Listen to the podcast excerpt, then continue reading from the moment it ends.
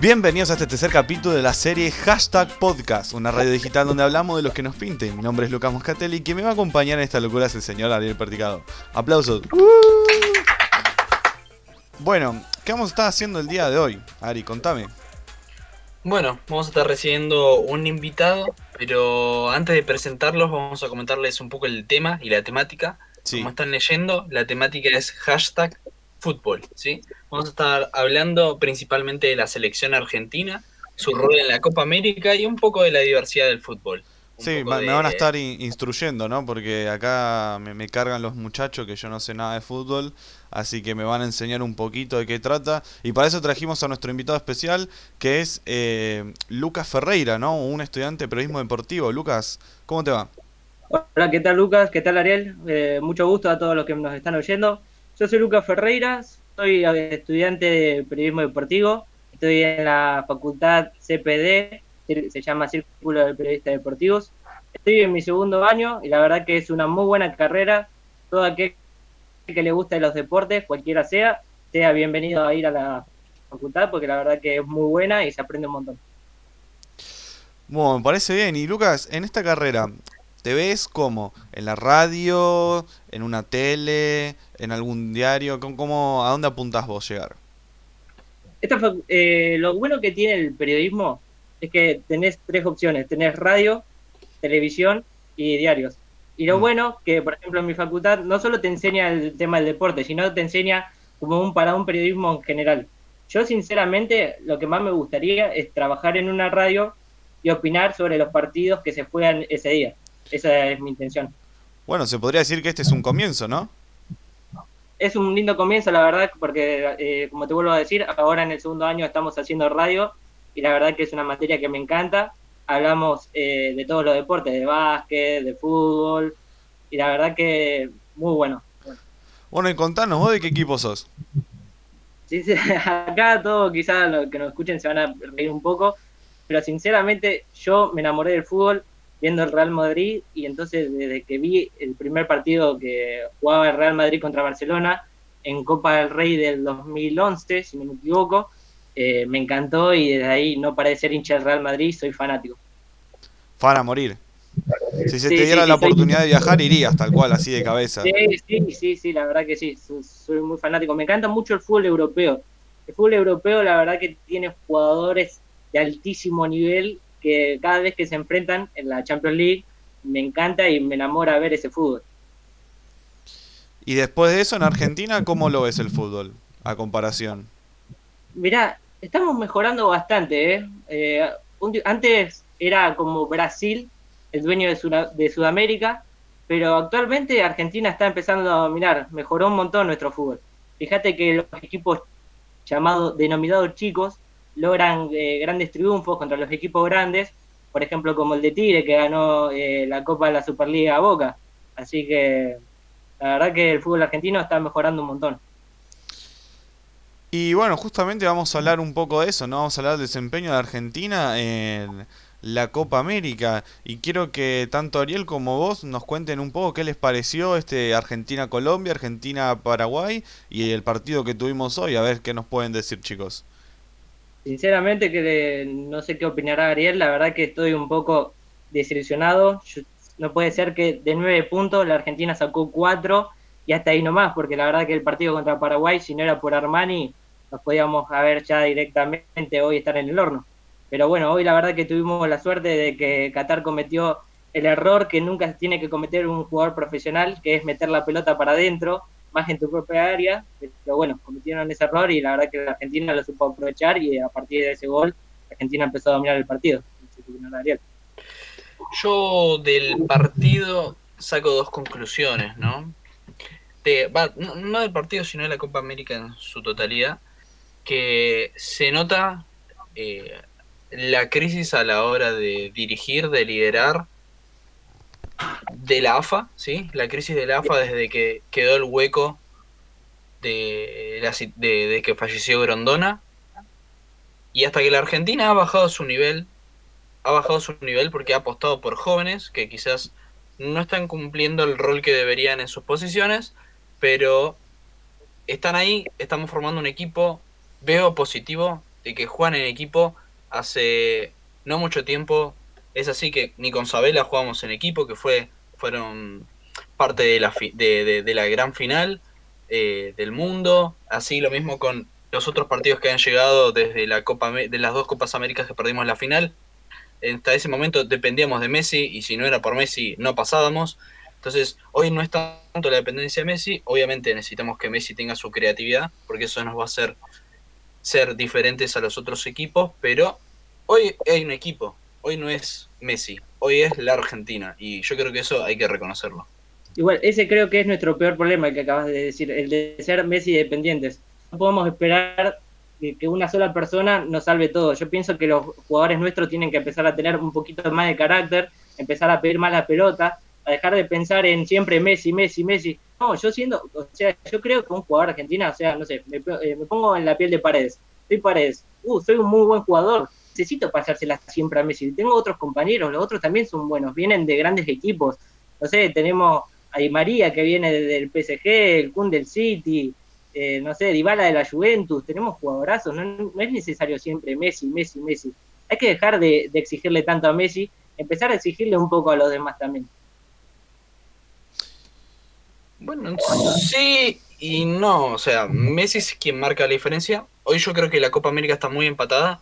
Es así que Venezuela, por más la crisis que tenga en su país, tiene un nivel de jugadores muy altos, depositados en equipos muy grandes. Lo mismo Perú, lo mismo Brasil, lo mismo Colombia, Paraguay, Ecuador es uno de ellos que también está creciendo mucho, que no le fue muy bien en la Copa América. Uruguay también, que le está yendo mal. Imagínate Uruguay, un equipo muy consolidado. Lo mismo Japón y China. Eh, y perdón, y Chile. Eh, está muy empatada la Copa América.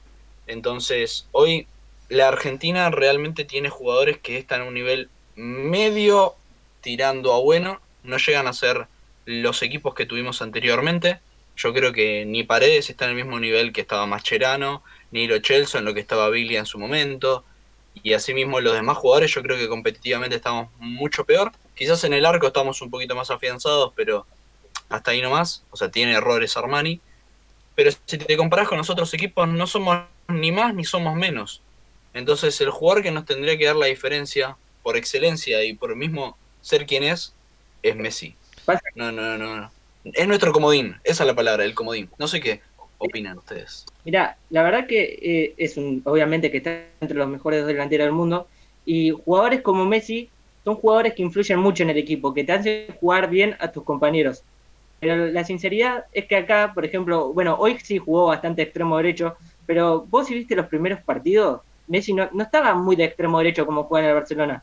Se iba más para el medio, buscaba meterse como una especie de nueve, y la verdad que no se le puede exigir lo mismo que hace en el Barcelona que lo que hace acá, porque allá en Barcelona tiene jugadorazos de otro nivel, si lo mezclamos individualmente contra lo nuestro, los jugadores del Barcelona son mucho mejores.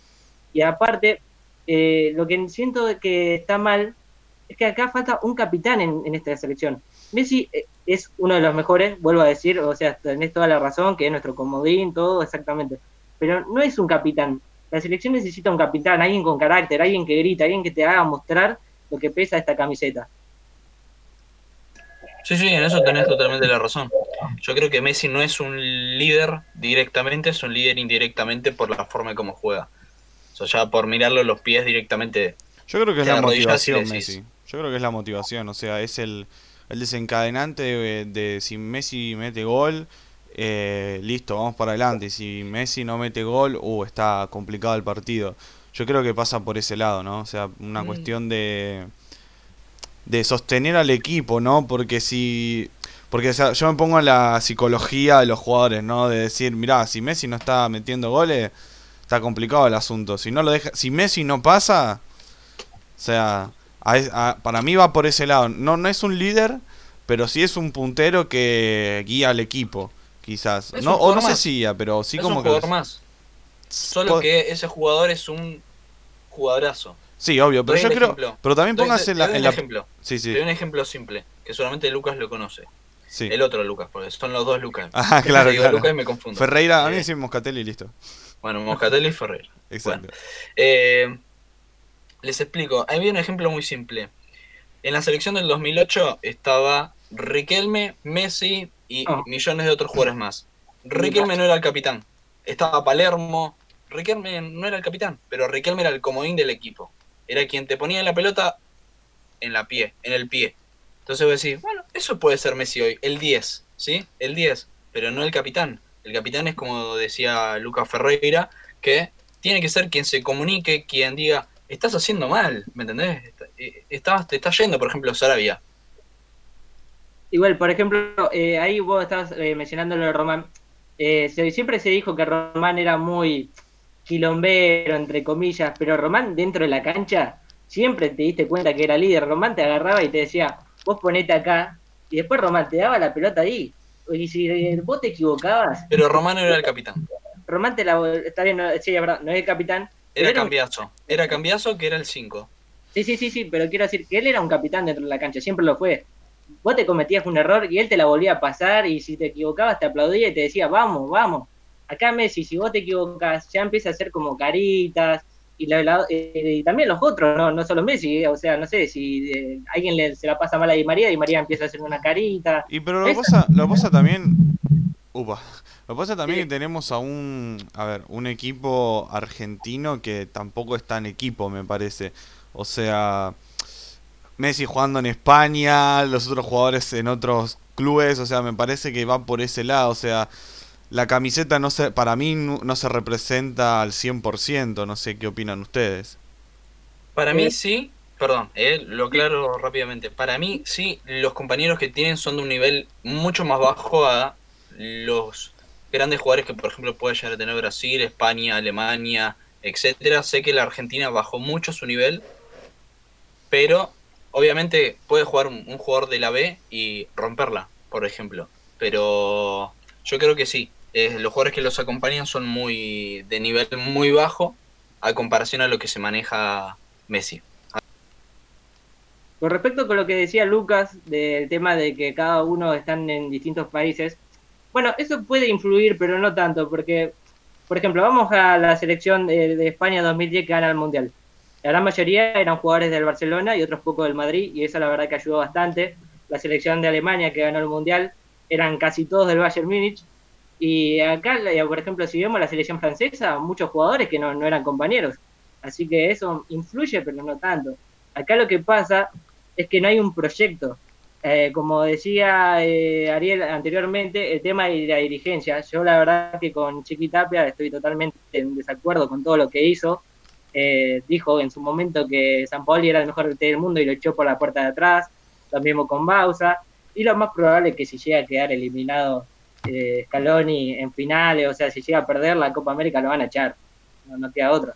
Así que, como, como vuelvo a decir, falta un proyecto y hay que saber respetar ese proyecto, que pueden empezar, o sea, acuérdense, por ejemplo, del Boca, que ganó la Copa Libertadores en el 2000, eh, había arrancado mal, había empatado o había perdido contra un equipo boliviano, y después terminó siendo imparable, ganó la Copa Libertadores, ganó el Mundial de Clubes con el Real Madrid, así que hay que saber respetar un poco el proyecto. Para mí, ¿sabes qué necesita la Argentina? ¿Qué? Lo que sucedió con River. Descender a la B y armar un proyecto desde cero. Eh, tocar un, sí, podríamos decir como tocar un pozo, pero eh, ¿cuál es el pozo? Si ya, ya lo estamos tocando hace mucho, ¿cuál es el pozo? ¿Entendés? No, eh, el pozo es que Messi no vuelva y el pozo es quedar afuera en una fase de grupos de la Copa América. Hoy, a te- hoy tendremos que haber quedado afuera. Más allá de la pasión por la Argentina, todo, hoy tendremos que haber quedado afuera para que se renueve una nueva cantidad de jugadores. Hay un proyecto que presentó Menotti a principio de año, cuando él asumió su puesto, que es un proyecto de una escuela de fútbol especializada y solamente para la selección. Que los jugadores desde la sub 13, o sea, de 13 años para arriba, hasta los jugadores de fútbol profesional, porque no es obligatorio eh, realizar esto, que estén en constantemente capacitación táctica, física con la selección y que se conozcan entre compañeros. Entonces vos haces lo que hoy está haciendo Venezuela, por ejemplo. Venezuela es toda una... Venezuela y Qatar, por ejemplo, tomemos los ejemplos, que eh, Venezuela y Qatar son equipos que vienen jugando juntos desde la sub, de la sub, de la sub. O sea, literal que vienen desde muy chicos conociéndose, ya saben qué puesto hace cada uno, quién toca qué, quién hace tal. Entonces me parece que también es eso, ¿no? me parece que hoy, hoy la Argentina no va a caer bajo. No sé, tenemos chance de poder llegar, depende cómo, cómo se ordene la Argentina y la suerte. Yo creo que es mucho la suerte. Pero en primera instancia yo creo que para la próxima Copa América o lo que nos toque, por ejemplo, el Mundial, me parece que deberíamos quedar fuera para que realmente se note que tocamos verdaderamente fondo. Pero es un poco lo, es, perdón, es un poco lo que lo, que yo decía antes de que en realidad la Argentina no no no es un equipo, no tiene un equipo formado, o sea, tiene un popurrí de jugadores buenos, medios malos y hasta ahí y uno uno solo que es excelente. Entonces, eso no es un equipo y eso no hace un equipo. O sea, vos lo mencionaste antes, algunos países como Alemania y como eh, España, no, sí, España era, ¿no? Sí, sí, sí. Que formaban equipos con clubes eh, regionales y entrenaban más juntos y eran por ahí dos clubes. O sea, es como que va por ese lado. Y también eh, el proyecto de Ariel, me parece que eso sí ayudaría a la Argentina. Formar un equipo realmente que se conozca, que sepa convivir y que, o sea, que esté presente durante años de entrenamiento, ¿no? Durante tres meses antes, por más que se conozcan. Sí, el proyecto de Menotti. Entonces, eh, nada, eso, no sé, no sé qué opinas vos, Lucas, a ver qué nos puedes comentar. Con lo que dijo Ariel me hace acordar mucho a lo de Perkerman, ¿no, Ari? Lo que pasó con Perkerman, que estaba dirigiendo y después la primera. Exacto, Scaloni se supone que debería hacer lo mismo, por eso confío en un jugador, en este caso Foyt, para por arriba de otro jugador que es Pesela, porque lo conoce de la sub.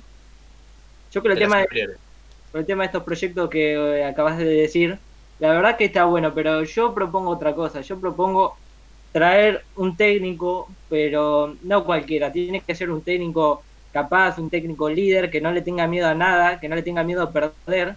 Por ejemplo, yo la verdad que si hoy en día me decís qué técnico argentina traías, tengo en lista al Cholo Simeone, a Pochettino y a Gallardo. Tiene que ser uno de esos tres. Ninguno va a venir.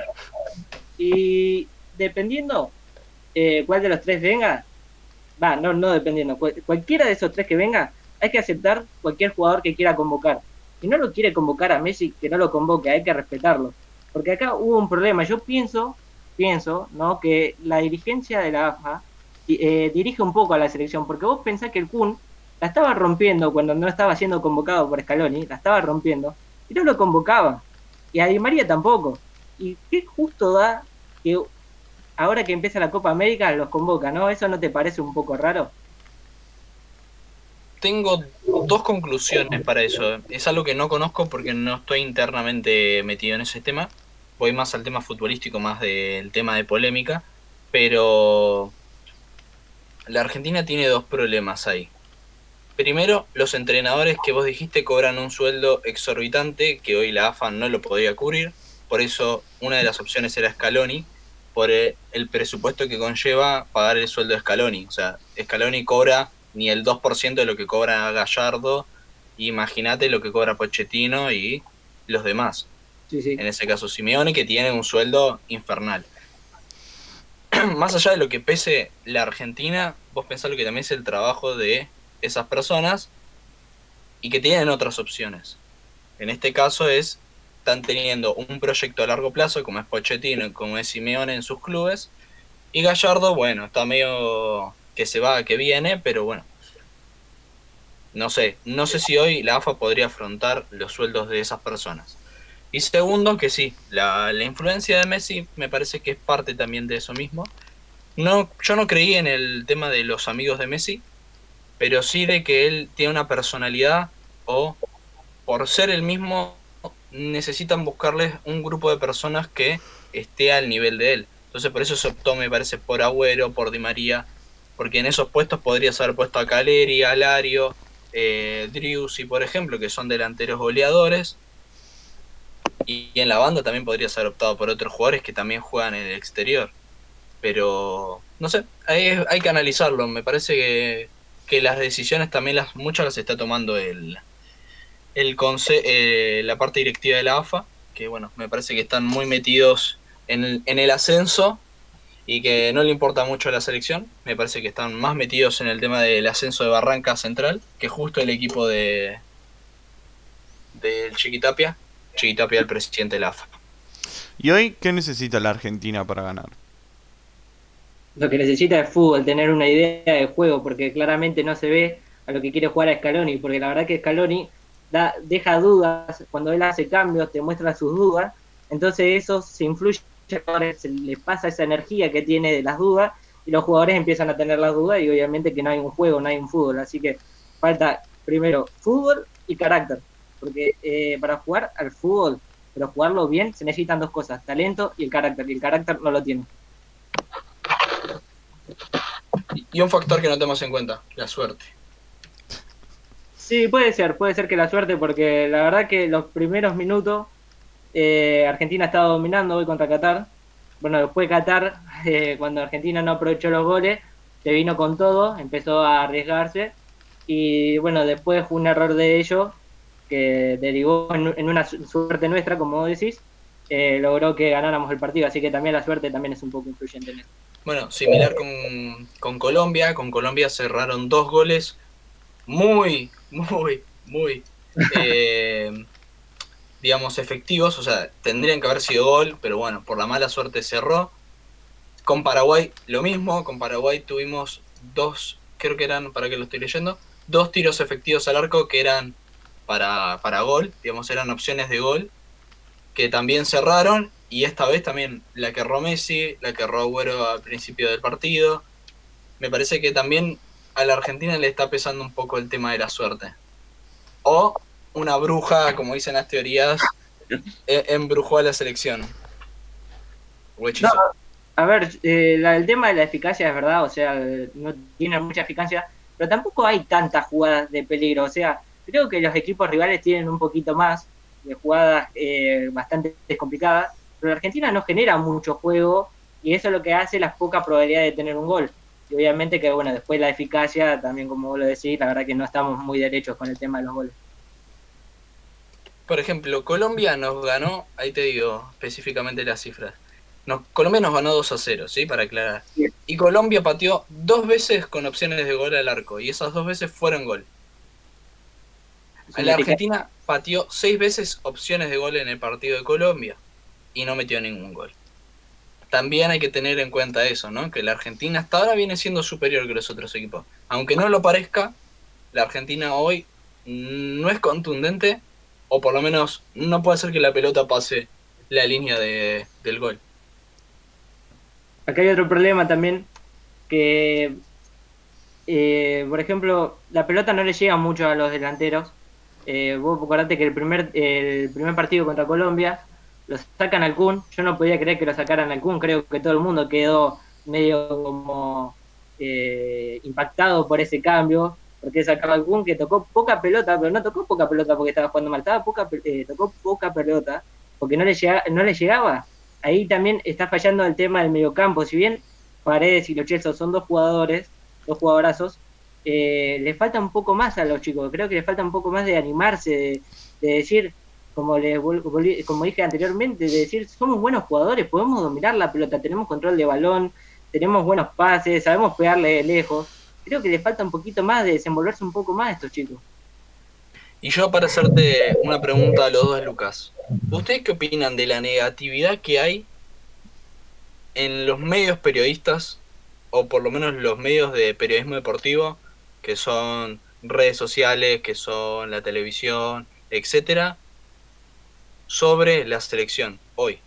Bueno, con respecto a la pregunta que me hiciste, Ari, mira, yo personalmente veo poco fútbol y yo pienso que en realidad en general hay mucha prensa amarillista, o sea, mucho mucha polémica, muchos periodistas deportivos y periodistas comunes incluso, o sea, que tienden a, a opinar de más para mí.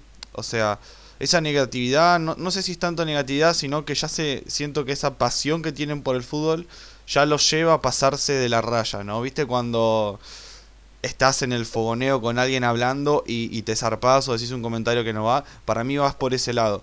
No sé si es por una cuestión de, de bueno, lo hacen aposta, sino me parece que es una, una cuestión del fanatismo que tienen, que los lleva a decir cosas negativas y a exigir cada vez más, ¿no? Porque quizás quieren que, no sé, vuelva una selección como era antes o presionan cada vez más a la Argentina para que sea mejor, pero la verdad es que no están jugando ahí en el campo, no sienten eh, la adrenalina que es estar ahí, o sea, incluso nosotros muchos seguramente hemos jugado partidos, hemos hecho deportes, hemos hecho actividades y no es lo mismo realizar la actividad que estar afuera opinando, es completamente otra cuestión.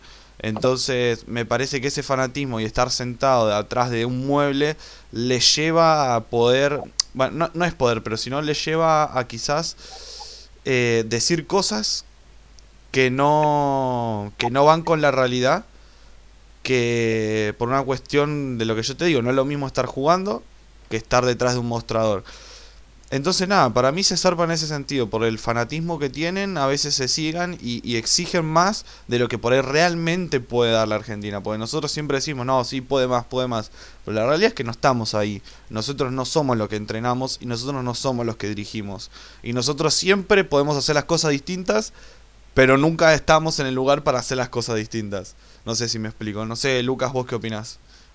Mira, eh, yo no creo que el periodismo influya tanto en la selección o en la parte negativa, porque esto viene hace un montón y los jugadores no, no han criticado, y como digo, los jugadores siguen jugando de la misma forma, por más que digas que están bien.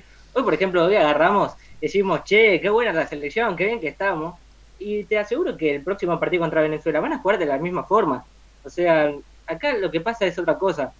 Es cierto lo que vos decís, Lucas, que hay veces que los periodistas la verdad que se pasan, empiezan a hablar cualquier cosa, pero también lo cierto es que su trabajo, o sea, yo no que lo que sí estoy en totalmente desacuerdo cuando empiezan a hablar del tema de la persona, ¿entendés? Cuando no lo conocen. Yo, por ejemplo, no puedo hablar bien o mal de Messi como persona porque no lo conozco. Nunca me senté con él a tomar un café, nunca le dije hola, nunca le pedí nada. Entonces no puedo hablar de él como persona. Yo puedo hablar de él como capitán de la selección y como jugador de fútbol. No puedo hablar más, ¿entendés? Y eso a veces pasa, hay veces muchos, eh, ¿cómo se llaman? Periodistas que hablan sobre el tema de la personalidad cuando realmente no lo conocés y vos decís, Taco, pará de matarlo si no lo conocés.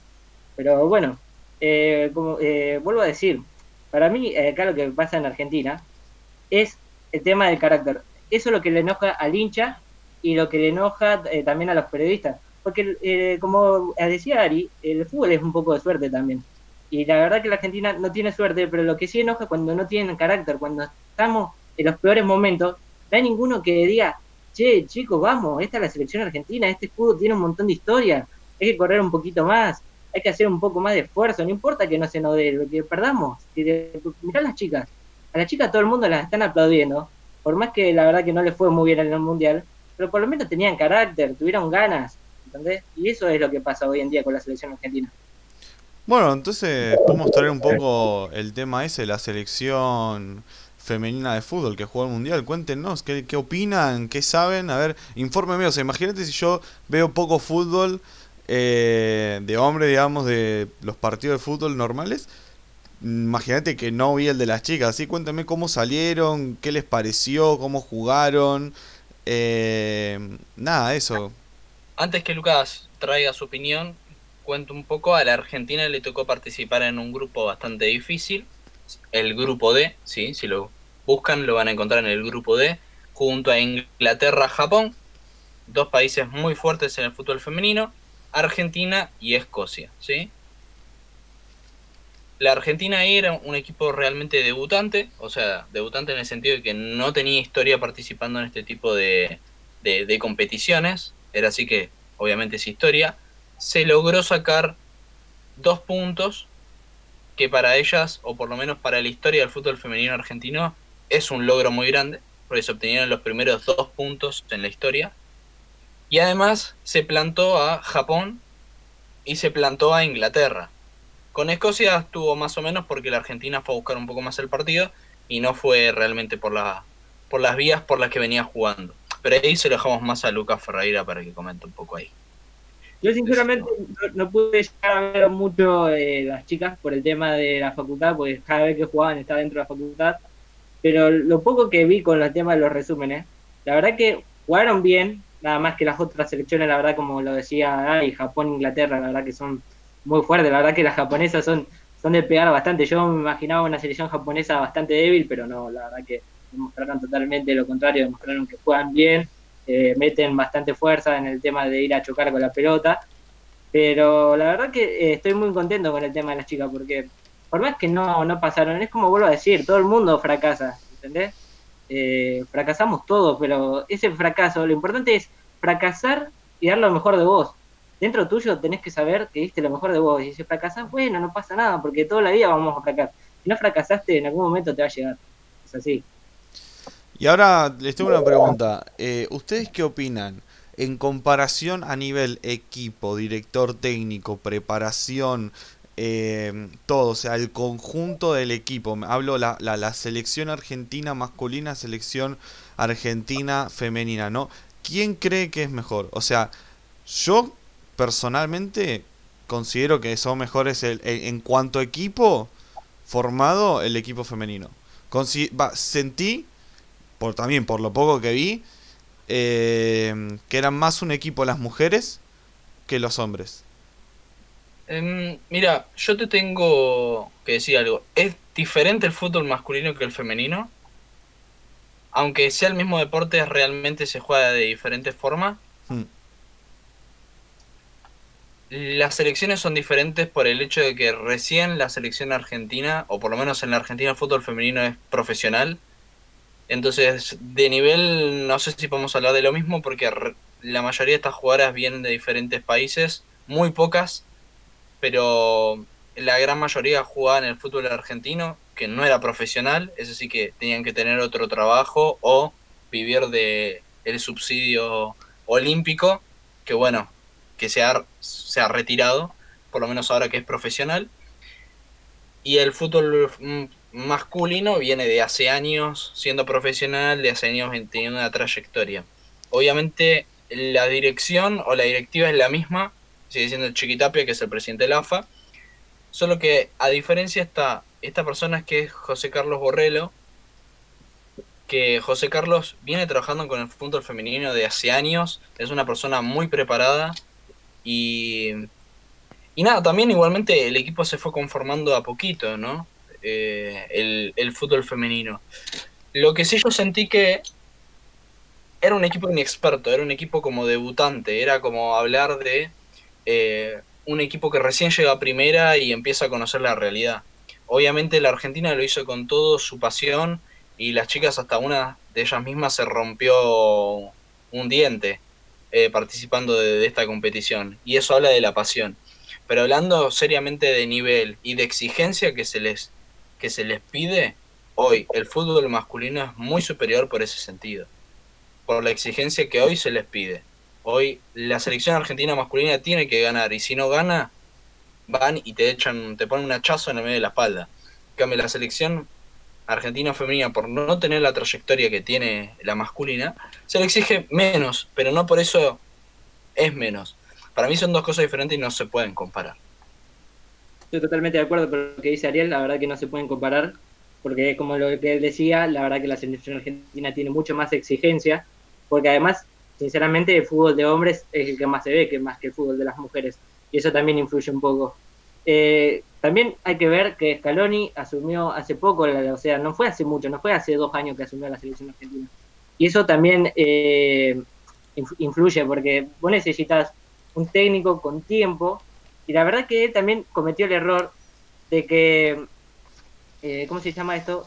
arrancó los, los primeros partidos con varios eh, varios pibes que no están ahora, ¿entendés? Y eso también influye, porque no, no hay un compañerismo. Creo que cuando vos te hablas de equipo, Lucas, creo que vos te referís a un tema del compañerismo. Y acá no se puede hablar de compañerismo porque estos chicos se conocen hace poco. cuántos son jugadores que ya se conocen? O sea, que Messi, eh, Otamendi, Agüero y María, después los demás, bueno, Armani por el Mundial, pero después los demás, eh, no, sé, Guido Rodríguez. Eh, bueno, bueno, pasa, pasa por, por ese lado, ¿no? O sea, quiero decir, es un poco lo, lo que traía colación antes, que siento que está bien, podemos hablar de nivel que por ahí porque es nuevo, podemos hablar de, de, a nivel técnico, a nivel de preparación física, pero creo que una de las cosas más importantes cuando se juega en equipo es el equipo. O sea, es el hecho de dar lo mejor como equipo. Yo siento, porque nada, incluso en los mundiales pasados, los últimos, y algunas veces que ha jugado Argentina, Copa América y todo eso, cuando yo lo miro, eh, repito, no sé mucho de fútbol y miro pocas veces, pero las veces que lo miro, no veo a un equipo en Argentina. O sea, veo muchos jugadores buenos que intentan hacer, no sé si la suya, pero intentan como jugar lo que juegan ellos y no lo que juega el equipo. Y intentan ser cada quien el mejor y tratando de ganar, ¿no? Obviamente, eso lo, tenemos todos claro, ¿no? Que todos intentan ganar. Pero no siento que haya un equipo consolidado, a eso es lo que voy. Que por ahí... yo, yo tomo algo que dijo Lucas Ferreira hace poco, de... Va, hace poco, hace... Va, lo, lo que dijo antes que lo que acabas de declarar. Sí. Que la Argentina, la selección femenina, lleva un proceso de adaptación de hace más o menos un año y medio, creo, un año y medio, dos o más, ahora no recuerdo si eran más años, pero imagínate toda la trayectoria que tienen, todos los partidos que jugaron juntos. Hoy este entrenador utilizó los partidos amistosos, que fueron dos o tres, para probar jugadores, para conocer los jugadores. Por eso también es importante saber que hoy el entrenador que tenemos, el equipo que tenemos, no es el equipo definitivo que va a ir a ganar, sino es un proceso de rejuvenecimiento, es un proceso de generar un equipo, es proceso de delegar. Por eso voy a traer un poco a colación el que es menos importante, pero bueno, hay que tenerlo en cuenta. En los, Juegos Panamericanos que se vienen ahora invitaron a jugadores con mucha experiencia, eh, jugadores con más de 30 años, para jugar con jugadores de 19, 20 años para adquirir esa experiencia, ¿no? Y que sea todo un proceso de reformulación de una selección. Me parece que esa idea estaba muy bien, que hasta dentro hace poco se dio a conocer que a Scaloni le están exigiendo que ese proceso ya no existe, sino tiene que ganar sí o sí la Copa América para continuar.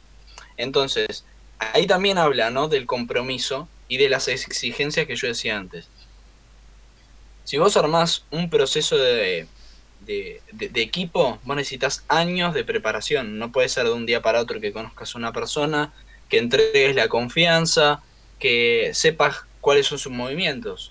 Entonces, que eso sí pasa en el fútbol femenino, pasó, que es el equipo de hoy, que es el equipo ideal, se puede decir, ¿no? Y el equipo ideal argentino recién se está formulando, pero bueno, eh, parece ser que según la dirigencia ya no es más la búsqueda de el equipo ideal y si no es sobrevivir. Digamos, esa creo que es la palabra. No, igual, yo creo que tenemos que hacer un análisis, ¿no? O sea, vamos a suponer que hoy en día la selección argentina gana la Copa América, ¿no? Yo creo que igual se tiene que analizar el tema de Scaloni, porque no me parece un DT con el carácter suficiente para estar en ese puesto. Yo te vuelvo a decir, pienso en esos tres técnicos que dije anteriormente, y con el tema de vos dijiste, no, no es posible por un tema del salario. Yo creo que ellos se, eh, se la jugarían a ganar poco por estar en la selección. Yo creo que es otro el problema. Esta selección argentina quema a los jugadores y quema al técnico. Scaloni yo creo que cometió el peor error de su vida. Yo creo que yo siendo jugador o siendo técnico me llama la selección argentina, no voy porque la selección argentina te quema. Eh, ¿Vos viste el, partido contra Colombia y Paraguay, el error, los errores que tuvo Armani? Eso es lo que hace la selección argentina. Eso no, es error personal, eso es lo que hace la selección. Están quemando a los jugadores. Ya lo, ya lo quemaron a Messi, lo están quemando a Armani, lo quemaron a Caballero. Van a, y van a seguir quemando, queman a los técnicos y queman a los jugadores. Por eso te digo, eh, creo que está mal el tema de la dirigencia. Partiendo de ahí, los de arriba. La dirigencia me están haciendo cualquier cosa no le dan confianza a los técnicos. O sea, Scaloni sabe perfectamente que si llega a perder la Copa América lo van a echar. Y eso es un problema. ¿Cómo puede ser que un técnico eh, ya sabe la mente que si le va a ir mal, lo van a echar? Es cuestión de dejarle un poco más de tiempo. Es, ahí pasa todo. Mm, sí, pero... A ver, yo rescato un poco lo que decía Ariel, es el tema también de la preparación y que hoy en día Argentina, como dice, está sobreviviendo, ¿no? O sea, va, va por ese lado. Yo sigo, sostengo lo mismo, sostengo y voy a seguir sosteniéndolo, que para mí el problema de la Argentina principal en el fútbol es que no hay un equipo consolidado de la Argentina. O sea, podemos perder, pero perdemos porque no hay un equipo. O sea, porque una cosa es perder eh, y jugando y dando lo mejor y te ganaron porque los otros son mejores. Y otra cosa es poner a los mejores en la cancha o lo mejor que tengas y que no haya equipo. O sea, es ridículo. Es como decir, tengo todas las cartas para ganar, pero no intento hacer el equipo o no lo consolido bien y eso me trae problemas. Eh, que creo que es la diferencia con el equipo femenino argentino, ¿no? Que es justamente como sería la contrariedad, ¿no? O sea, el hecho de que el equipo femenino argentino hoy en día quizás no tiene el nivel, pero porque recién está empezando, ¿no? O sea, quiero decir, recién ahora. Entonces, al no tener el nivel, no llega a competir eh, más allá de. Y justamente le tocaron dos países que son mejores que ellas. Pero jugaron bien como equipo. ¿Se entiende? O sea, quiero decir, se, se consolidaron como un equipo entero y perdieron no porque ellas sean malas o porque hicieron un popurrí y quedó eso, sino porque el equipo que estaba enfrente la superó. Simple y conciso, que es por eso que se debería perder. Por eso, lo que yo te decía que es muy importante es el tema del proyecto. Es generar un proyecto a largo plazo. Eso fue lo que se hizo con las chicas. Y eso es lo que se logró. No es lo que se está haciendo ahora con los varones. Se supone que esto es un proceso de reformulación. O sea, perder no está mal, jugar mal no está mal, sino es la búsqueda de ese equipo ideal, es la búsqueda de un proyecto. Se supone que debería ser así, que deberíamos aprender del error.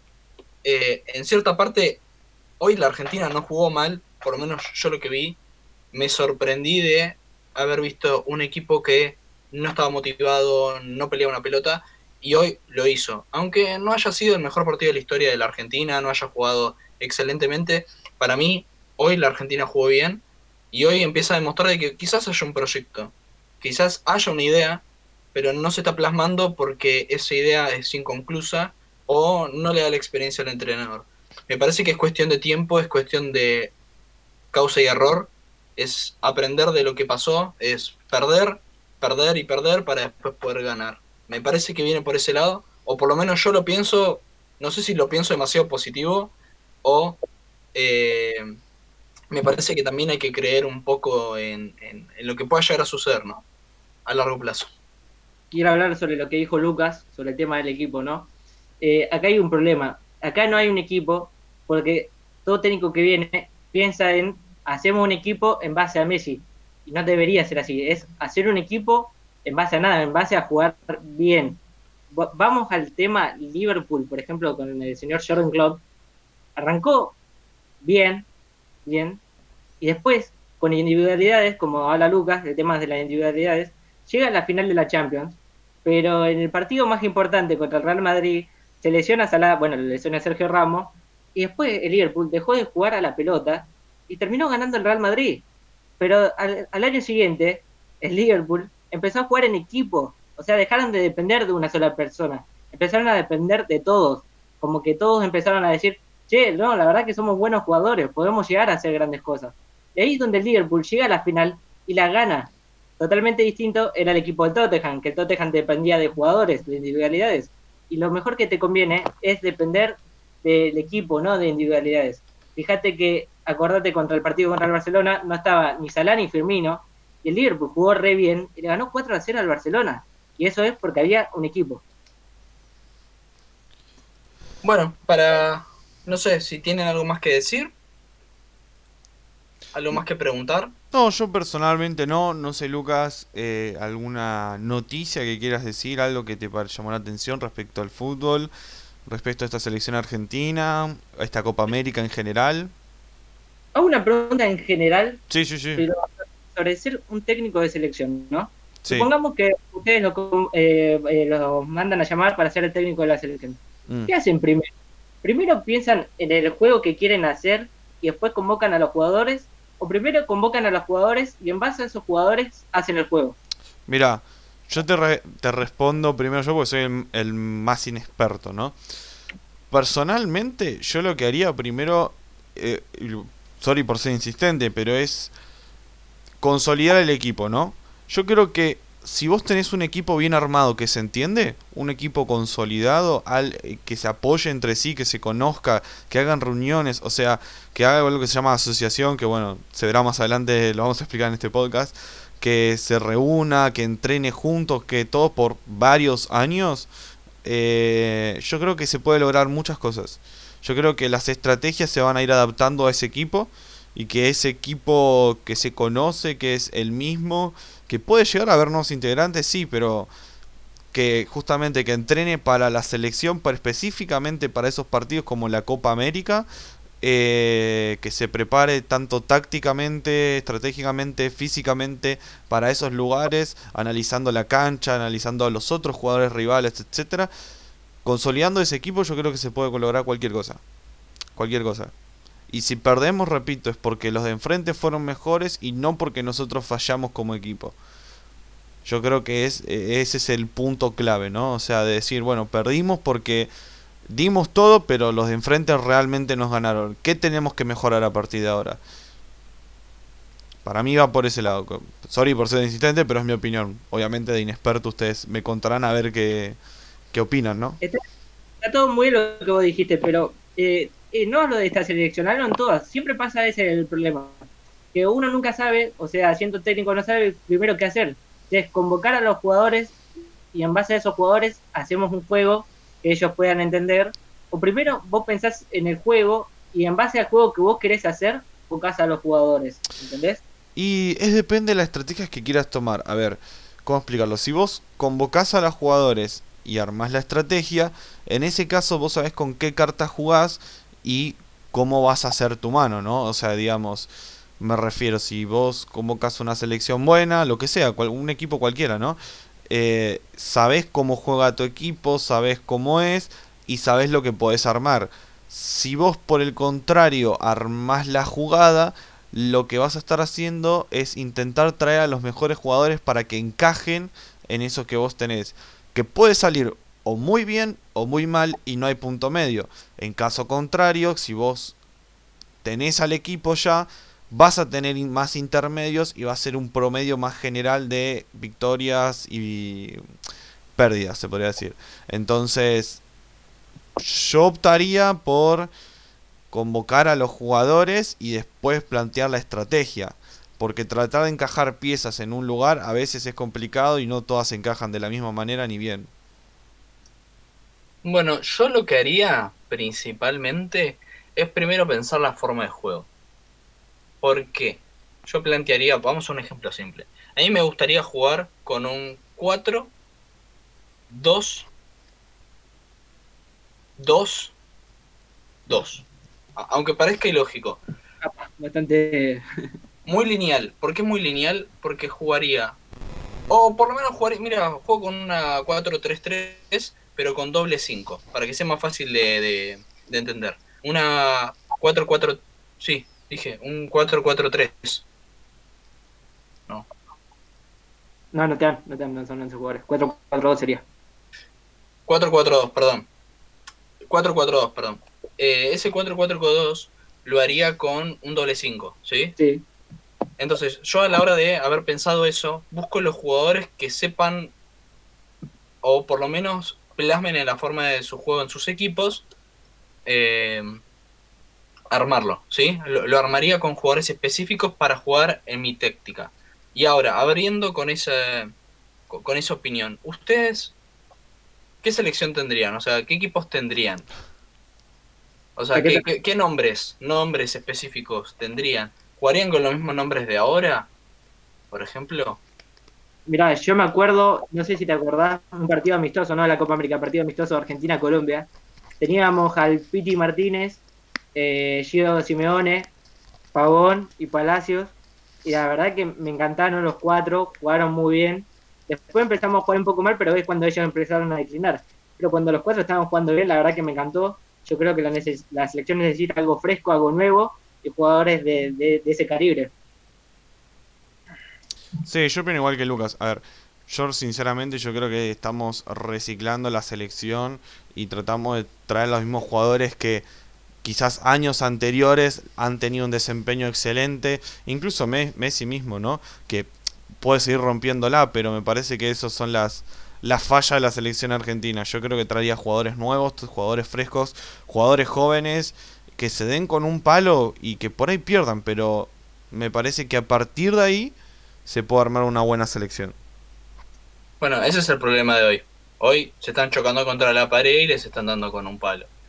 Pero bueno, eh, para cerrar esto, mi, mi equipo sería básico. Yo buscaría jugadores muy defensivos. Yo jugaría como la selección femenina. O sea, focalizarme en defender y que sea puramente defensa y todo contragolpe.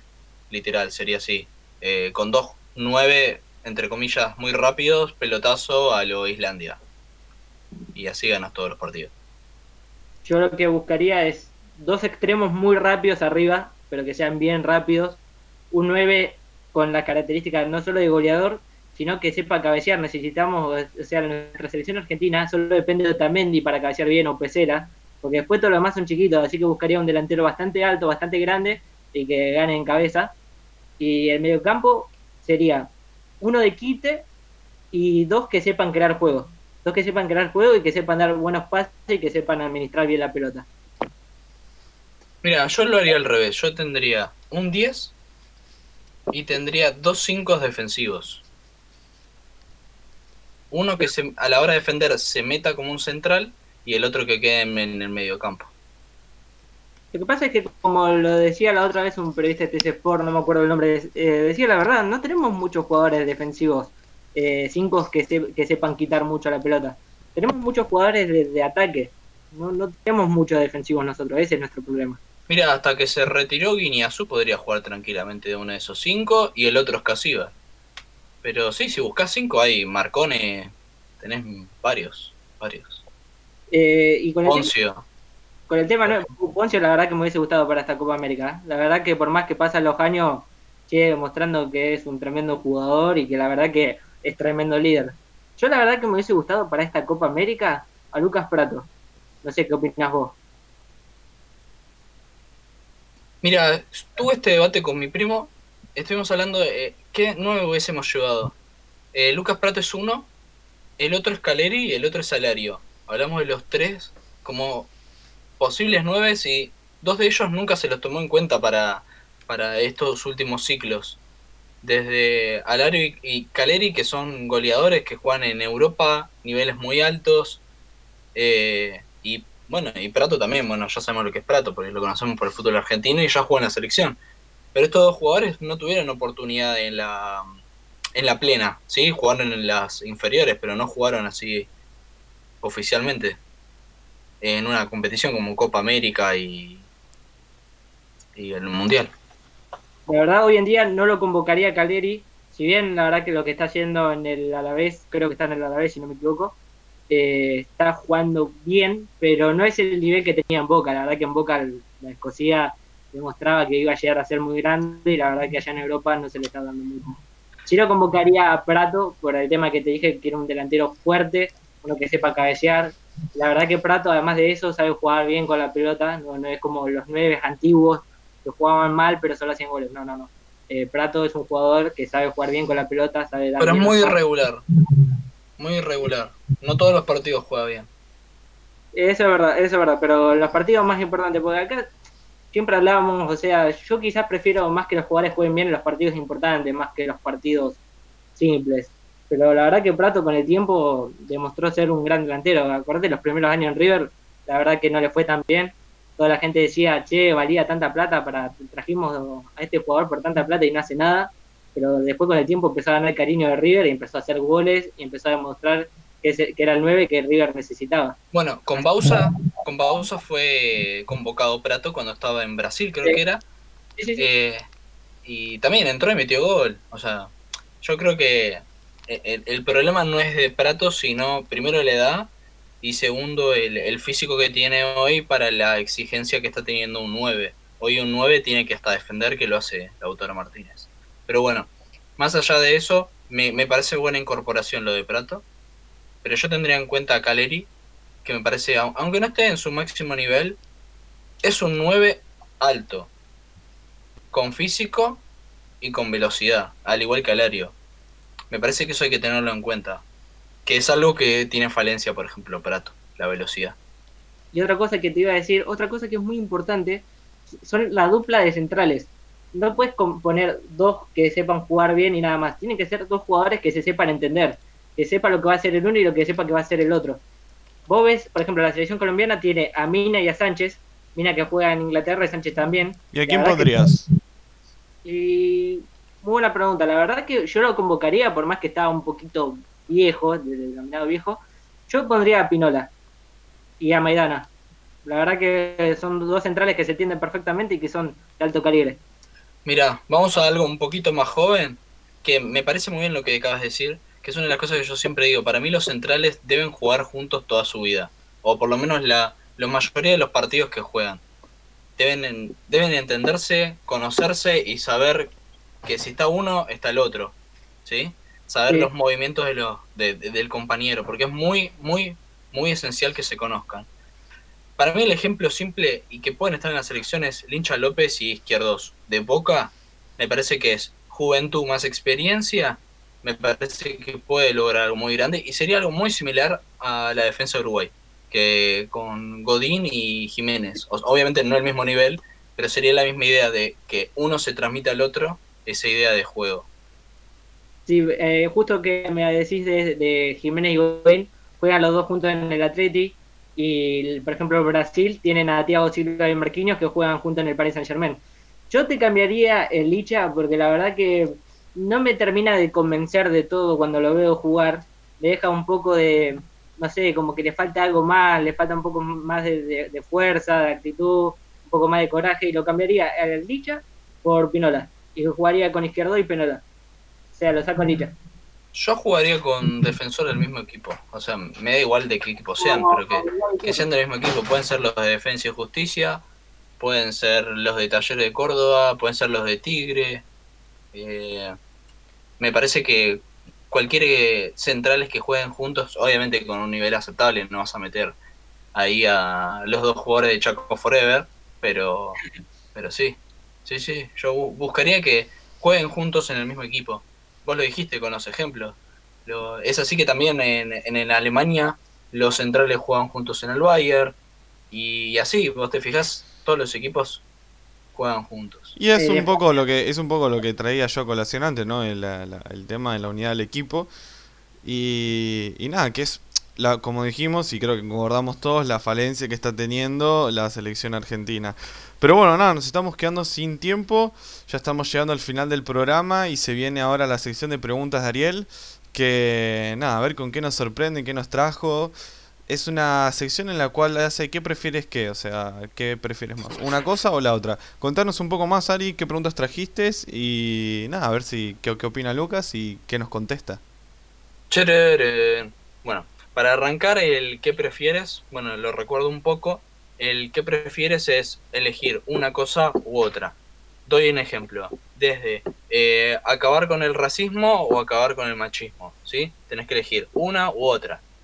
¿Sí? No, no, hay forma de que te salves, tenés que elegir una y otra y nos tenés que dar el porqué. Aclaramos que obviamente a muchos de los casos también las preguntas por ahí son casos hipotéticos y son forzados, así que no sé, por ahí no elegirías ninguna de las dos opciones, pero tenés que elegir una obligatoriamente. Exacto, ese es el desafío. Dale, dale, entendí. Perfecto, vamos. bueno, vamos a arrancar con una divertida, ¿sí? bueno. Hablar como Yoda, como Yoda todo el tiempo o respirar como Darth Vader todo el tiempo. eh, prefiero hablar más como Yoda, porque la verdad que es súper sabio. O sea, vi las películas de Star Wars y la verdad que me parece súper sabio. Y por más que tiene esa forma de hablar en particular, eh, prefiero estar hablando así y que la gente empiece, empiece a pensar cosas raras que estar respirando ese sonido molesto, la verdad que prefiero mucho. Sí, prefiero hablar como Yoda. Bueno, yo personalmente sí también prefiero hablar como Yoda porque considero que, a ver, sería gracioso y realmente creo que si hablarías como Yoda, no sé, mínimo te dedicas al stand-up y decís que es una enfermedad rara. tipo una dislexia o algo así, pero cerebral, qué sé yo. O sea, me parece que, que, que le podría sacar provecho a hablar como Yoda en vez de respirar como si tuviera, no sé, algo en los pulmones. Sí, sí, sí. Bueno, ¿Vos, Ari, se- vos, Ari, qué yo- preferirías? Sí. No yo te salvás hablar tampoco. como Yoda. ¿Vos ¿Hablar, como, Yoda? Sí. Estamos totalmente de acuerdo. Bueno, la siguiente es o ser invisible, mejor dicho, poder ser invisible Sí. o poder teletransportarte. Ah, por ah, es dificilísimo. O sea, cuando decís invisible, o sea, te referís con ropa o sin ropa. Invisible, Ya sé, ya sé, pero, que no te vean. pero es Sí. tipo a voluntad o con- to- constante. Poder ser, es, lo elegís vos. Ah, ok, perfecto. No A- sé, al vos, igual que teletransportarte. vos, Lucas. Yo prefiero teletransportarme, imagínate, suponiendo que un día estoy llegando tarde a un lugar, teletransporte y ya está. Prefiero mucho más la teletransportación que ser invisible. Ari. Yo teletransportarme, porque puedes viajar por todo el mundo teletransportándote. También. Por ejemplo, digo, ah, voy a ver a la Argentina. Tuki, Y estás adentro y no pagaste el... Y, pero lo que pasa es que si te pones a pensar con la invisibilidad, y podés colarte en los aeropuertos, pasar gratis, o sea, vas a cualquier otro, podés entrar a cualquier lugar sin que te vean. ¿Pero dónde O te sea, sentás? Te están por, te, están por chorear y, y en cualquier lado, es indiferente. Hay a veces asientos vacíos en los aviones. O sea, no, o de última tipo le choreás los pasajes a un chabón y te sentás, o ¿qué te van a decir? O sea, sí, no, pero quiero decir, a ver, en- eh, es, es complicado porque la invisibilidad te da también un montón de posibilidades. De entrar gratis a lugares que están carísimos como los boliches. Pero sí, yo creo que igual también elegiría teletransportarme por una cuestión de, de que me gusta viajar por el mundo. Ya lo había dicho en el podcast anterior, uno de mis sueños es conocer el mundo literal, o sea, conocer un montón de países. Y el primero en la lista, como siempre, lo voy a repetir en todos, es Japón. Así que nada, sí, elegiría teletransportarme. Por esa razón. Y porque Bueno, por también ahorraría mucho en sube, muchísimo en sube. Sí, sí, sí, sí, por eso, por eso también, bueno, voy a hacer la misma pregunta que hice antes. Que en, en realidad es para Lucas nomás, porque nosotros ya la respondimos. Es viajar gratis en avión ah, O- sí. o dormir gratis en hoteles. Viajar gratis en avión. Prefiero viajar gratis, me gustaría ir a España, porque la verdad que quiero conocer el Santiago Bernabéu, que es el estadio del Real Madrid, y ya que está, aprovecharme y comprarme una camiseta y poder editarla con el número y el nombre oficial del Real Madrid. Así que por mucho prefiero viajar gratis que dormir gratis en un hotel. Bueno, Ariel lo que, lo que planteaba era que si vos tenías hoteles gratis, o sea, era como tener un literal una casa toda tu vida en cualquier parte del mundo. O sea, como que no necesitas pagar esa parte de tu vida. No, no, igual, prefiero, prefiero igual como viajar gratis. No, sí, yo también elegí viajar gratis por lo mismo que elegí teletransportarme. O sea que. Bueno, mira, e- esta es difícil, la que decir ahora. ¿eh? Es difícil. Es no volver a ver tu cara Oh, o ver tu cara, pero ser horrible. no volver a, no volver a ver mi cara. ¿No volver a ver tu cara? Sí, sí, sí. Y pero, tipo, eh, ¿cómo? O sea, sería rarísimo, tipo, ¿cómo sabes si tenés que afeitarte, si tenés que hacer... Bueno, sí, podrías ir a un, esti- a un estilista. Eh... Sí, yo creo que elegiría más no ver, eh, no ver mi cara por una cuestión de que, a ver, si... Alta depresión verse todos los días y ser horrible, o sea, como que te levantás al espejo y te ves feo, no, no, no, no sería lindo. En cambio, si no te ves es como, bueno, no sé cómo soy, pero qué sé yo, soy. No, no me interesa ser como soy si total no me puedo ver. Claro, claro, o sea, es como que le das menos importancia a la parte física y bueno, ah, sí, yo elegiría, vos Ari, ¿qué elegirías? Sí, yo también, yo elegiría no volver a ver mi cara. No volver a ver mi cara, sí, sí, sí. Igual estamos- eh, heavy estuvo, eh, o sea,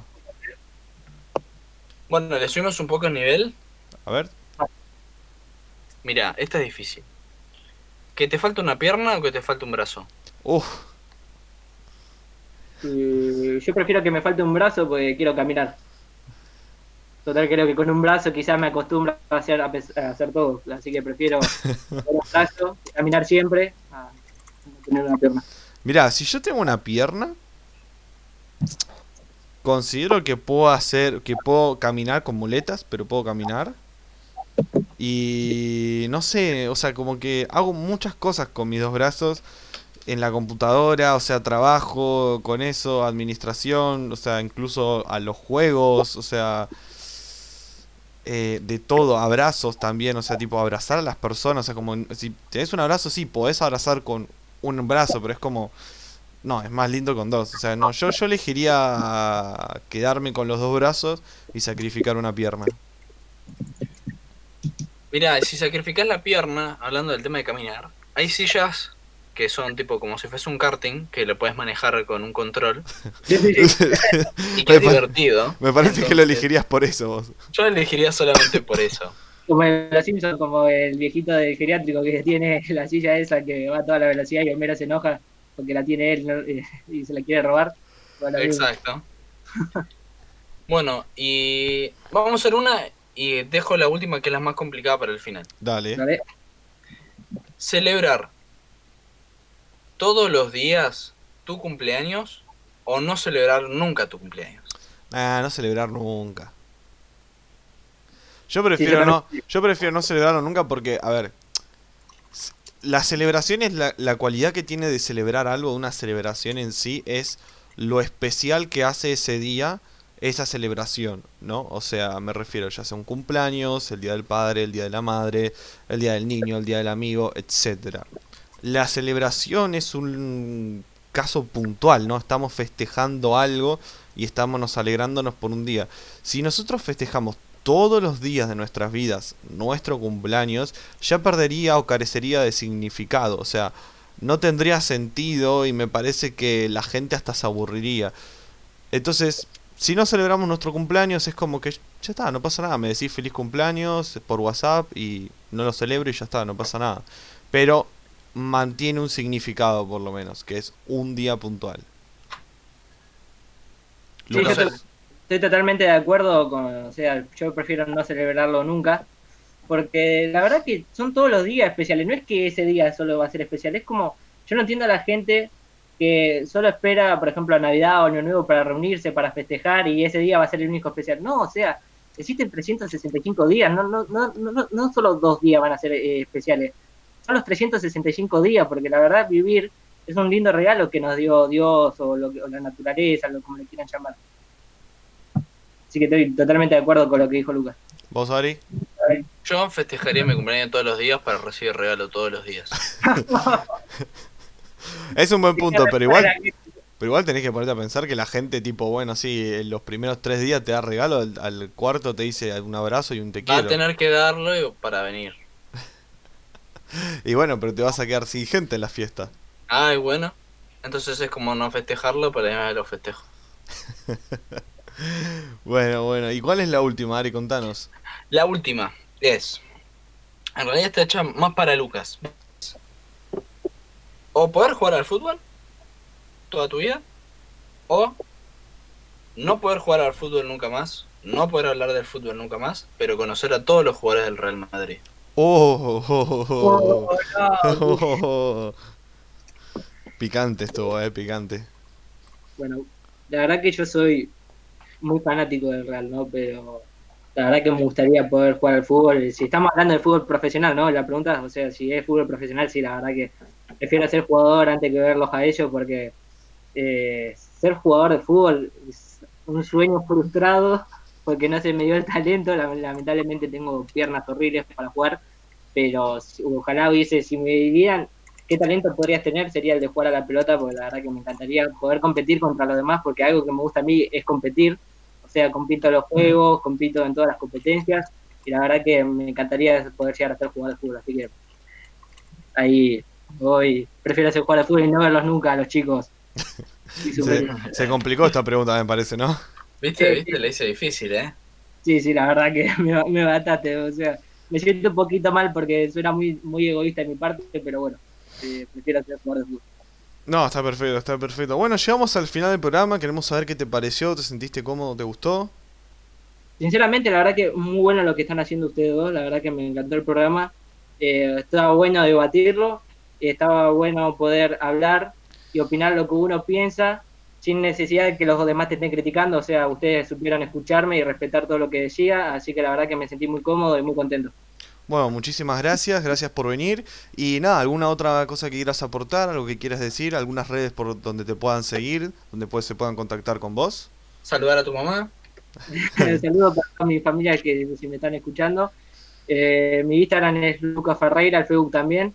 Eh, la verdad que lo único que quiero decir es que por más que nos vaya bien o mal, eh, yo veo mucho que, por ejemplo, si nos va mal ya nos agarra la bronca y ya queremos pelear con todo el mundo. Hay que saber diferenciar entre la vida personal y el fútbol. O sea, no podemos dejar que el fútbol nos arruine nuestra vida personal. tenemos que ser personas más civilizadas y entender que siempre se pierde y que a veces se gana. Hay que saber que entender eso y en base de eso hay que tratar de ser buenas personas, que es lo más importante en la vida. Ari, ¿alguna cosa que quieras agregar? Nada, que Lucas esté invitado para volver cuando él quiera y que la gente, si tiene ganas de aportar una idea, quiere hablar, eh, tiene un proyecto, un emprendimiento que difundir, nos escribe a nuestras redes sociales, que ahora Lucas la va a aclarar bien, y nos escribe y nos dice, mira, tengo tal cosa, me gustaría hablar de tal otra. Entonces, nosotros estamos abiertos a recibir, por algo nosotros estamos haciendo hashtag, para que todas las personas tengan su oportunidad de poder difundir lo que hacen, hablar y tener su opinión y por demostrarla. Bueno, entonces nos puedes estar siguiendo en Instagram, que es arroba hashtag podcast guion bajo, ¿sí? Escriban el hashtag con letras, es muy importante, porque por ahí están escribiéndolo mal, pero búsquenos ahí en nuestras redes y nada, vamos a estar el próximo domingo trayendo una nueva temática. Esta semana estuvimos un poco inactivos por el tema de los parciales, exámenes, somos estudiantes, así que nada, se nos complicó. Muchas gracias por escucharnos, muchas gracias Lucas por venir, te esperamos en la otra ocasión y nada, sin más que decir, chao chao. Muchas gracias, muchas gracias y saludos a todos. Chao.